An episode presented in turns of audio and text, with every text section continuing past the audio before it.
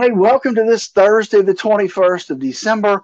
Hey, yesterday was, uh, well, a pretty bad down day, but uh, looks like maybe we got some green ink to bounce off of it this morning. We'll talk about that and more when Dave joins us here in just a few seconds. Before we do that, though, let's not forget that uh, in this world we live in, there are so many things that we have no control over.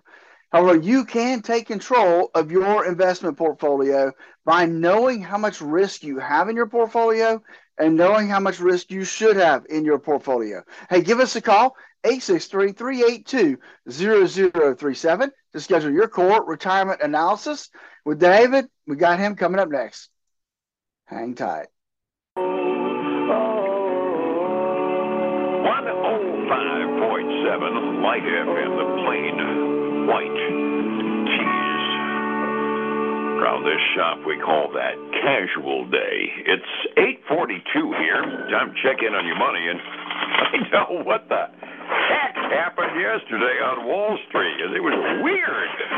Let's go down to Statler Financial Services' very own Phillip Statler, who's on the line. Phillip, if that was profit taking, we pretty much took our profits yesterday, didn't we? Hey, it was definitely a eye-opening downward movement, and uh, if you looked at it at 10 o'clock and then looked at it at 3 o'clock, you were um, had, had a rude awakening. I was I, I I saw the dip and I was thinking, okay, I obviously missed something yesterday. The Dow fell by 476 points yesterday. The Standard and Poor's was down by 70. That was almost a percent and a half. That was a bigger percentage drop than the Dow.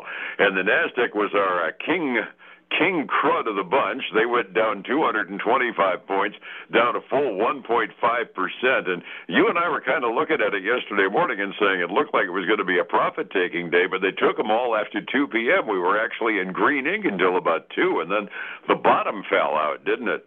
Yeah, it really did. I mean, that's and, and for no expected reason. I mean, I can't find anything anywhere that would give us any indication.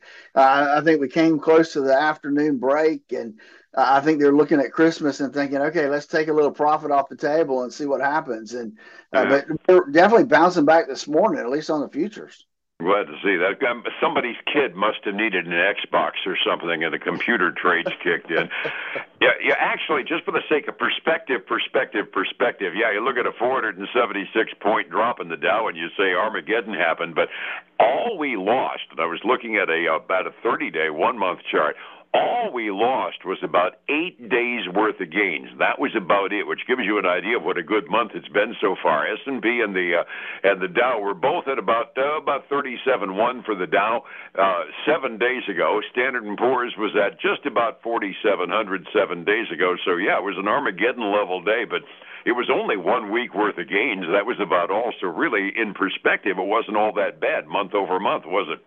Uh, no, it really, really hasn't been. And so, you know, you got to expect that the, the, the, you know, that eight, nine day run up we had, we, we expected something to happen. It was just maybe a little bit bigger than people anticipated.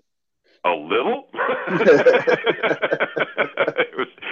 I mean, some days you you just got to laugh because I mean, you know, anybody that anybody that bets their life on the indexes day over day probably deserves what they get. And yesterday, you got what you deserved if you were if you were stuck in the indexes short term. Uh, talk about sell-offs. I mean, you mentioned it yesterday morning that FedEx had a bit of a miss. They kind of led the parade. Can you believe it? Big company, very successful, great heritage, down 12% in one day. That's one of those OMG experiences in the boardroom, isn't it? Yeah, it really is. I mean, that was, uh, and, and I think they, they probably took UPS down a little bit with them too. But it, it, hey, it, it, happens, right? You miss, you miss, and uh, you know people start reevaluating your uh, progress and, and what's going to happen in the year to come to start to unload it. Oh yeah, and you miss in the middle of a sell-off day anyway, and everybody just beats you up double times. The investors had brass knuckles on for FedEx yesterday. That was amazing. Kind of brings us up to this morning. First of all, yesterday we got the consumer confidence in. Once again, that was good news. Con- consumer confidence went up a little bit last month, I gather. Huh? It did go up a little bit. Um, you, you know, it was 102 uh, for November. December is up to 110. So that's a pretty nice little little beat from that standpoint. And then you look at existing home sales, they beat um, the prior month. You had 3.79 million. They were the expectation was for it to go down a little bit. It actually ticked up to 3.82 million. So, I mean, everything looked really, really pretty good. Investors didn't care any, but that it was good news yesterday. Gets us up to this morning, and all those little improvement trends that we're talking about pretty much continue this morning. Uh, the usual Thursday first-time jobless claims. We had 202,000 first-time jobless claims last week. They were expecting 215 off one of my tip sheets. Went up just a little, right direction from the standpoint of the Fed to 205,000, which is relatively good news. And uh, then we got a revision on the gross domestic product. And last month, when they said 5.2%, my bull crud detector went off real loud. Something was wrong with that number. Well, they revised it, and this is not a pleasant surprise for Wall Street, but it does get it back down into the notion of, okay, this might be more realistic. They're now saying the economy grew last quarter at a 4.9% annual rate, which yeah, it's still overly hot for an company that for an economy that's going through some uh, consternation, but at the very least, it's starting to get a little closer back down into realistic numbers. Wouldn't you agree? I, I think so. I mean, and that was lower than the expectation too. The expectation I had was 5.1, which was down mm-hmm. from the 5.2. But but I, I think that really is better. I mean that the number is the number. I mean I think we got one more. Is that the final reading? That's the second reading. So second we got, so we got one more. Yeah. So we got mm-hmm. one more reading to come, and uh, and we'll figure out what the actual end up being, and then and then we start looking at what did 2023 actually what was it, and we'll find out that about uh, you know March or April next year. Yeah, yeah, we had some pretty anemic numbers for the first two quarters of the year. I mean, we were talking like one and two percent growth rates, which kind of, given the state of the economy, made some sense. So a big quarter up will still probably end up giving us, you know, in the range of a three percent number for the year, and that's within the range of reason, and it's about at the point where the Fed would like to see us be. They want to see us do two and a half to three percent economic growth. Uh, that 4.9 is still indicating an overly hot economy, but following up on 1% numbers, it's not a point of great concern, but still, uh, it does give reason for wait a minute here. We sure haven't toned down the economy very much, have we? Well, that, that's exactly right. And so uh, it's just one of those numbers the Fed will look at. I don't know that it's one of the main numbers they look at, but obviously they take it into consideration uh, along with that uh, PCE number that they like to look at. Yep, and we'll get the PCE number tomorrow, the personal consumption expenditures number that uh, Jay Paulson talks about being his controlling decision making number. Between that, though, and the first time claims on the unemployment continuing to inch upwards slightly, I got to assume there's no reason for the Federal Reserve to change their promise of uh, no more interest rate increases, right? I, I would think not. I mean, just based on what uh, we've seen so far and uh, I would think that we would hold steady at this point. I would think. Uh, around and about all the mess that was yesterday and all the profit taking, I, I, I have trouble calling a 500 point drop profit taking, but that really looks like what it was. Uh, we had some reports out as well over the uh, evening and into the uh, pre market hours this morning. I gather CarMax came out with a report. How did they do? They did. CarMax had a had a pretty good uh, quarter. They beat on earnings by about ten cents a share, fifty two cents, um, and so expectations were that they, they they did well. They also announced that they would resume their share repurchase program, so they'll start buying shares again. Um, and so that'll that'll help their price as well. So you got CarMax making a huge jump this morning, Dave, uh, up ten and three quarter percent right now. Whoa!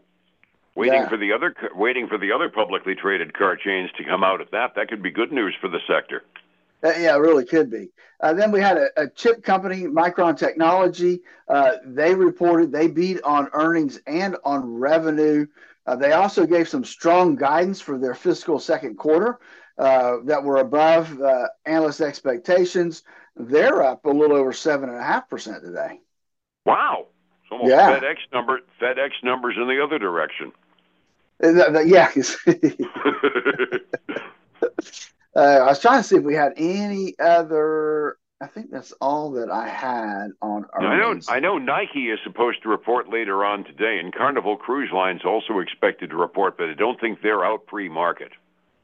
No, no, they're not. They they would come out this afternoon. And that could be kind of interesting too from a disposable income standpoint, which obviously is important during December. Resetting the table, it was a big sell off yesterday for no event related reason, just basically taking a week worth of growth off the table more than anything else. And it looks like it kind of confirms that based upon the futures this morning. What are we doing 45 minutes early? Hey, before I tell you, Dave, I wanted to say the 30 year treasury is below 4% at 3.98. Um, yeah, yeah. So, hey, on the indexes, we got a lot of green ink looking good. The Dow up um, over six tenths of a percent, two hundred and forty-one dollars.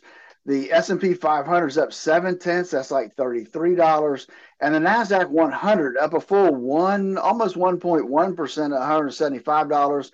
Let's don't leave the Russell 2000 out this morning. It's up 1%.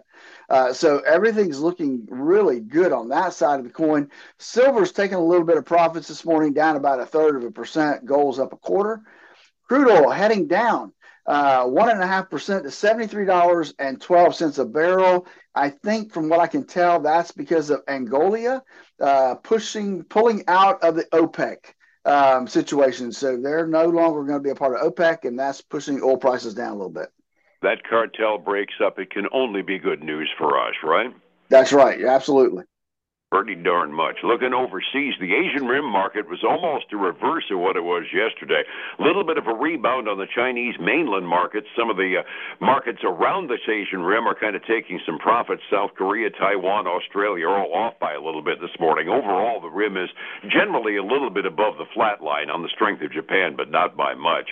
Over in Europe, I got a little profit taking going on as well. Everybody's off, but not by very much. We're looking at 22 hundredths of a percent right now on the overall European stock index. So not a lot going on over there, but it tends toward being one day delayed from what we're doing and just not quite as precipitous, I guess would be the proper term.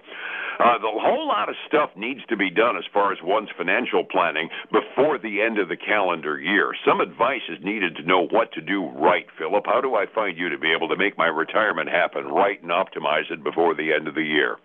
They give us a call to walk through our core retirement design. The number to call is 863 382 0037.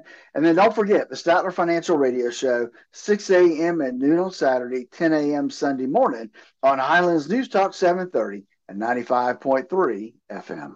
And one more time before Santa Claus comes tomorrow morning here on Light You and Me Together. Fair enough? Fair enough, buddy. Talk to you then.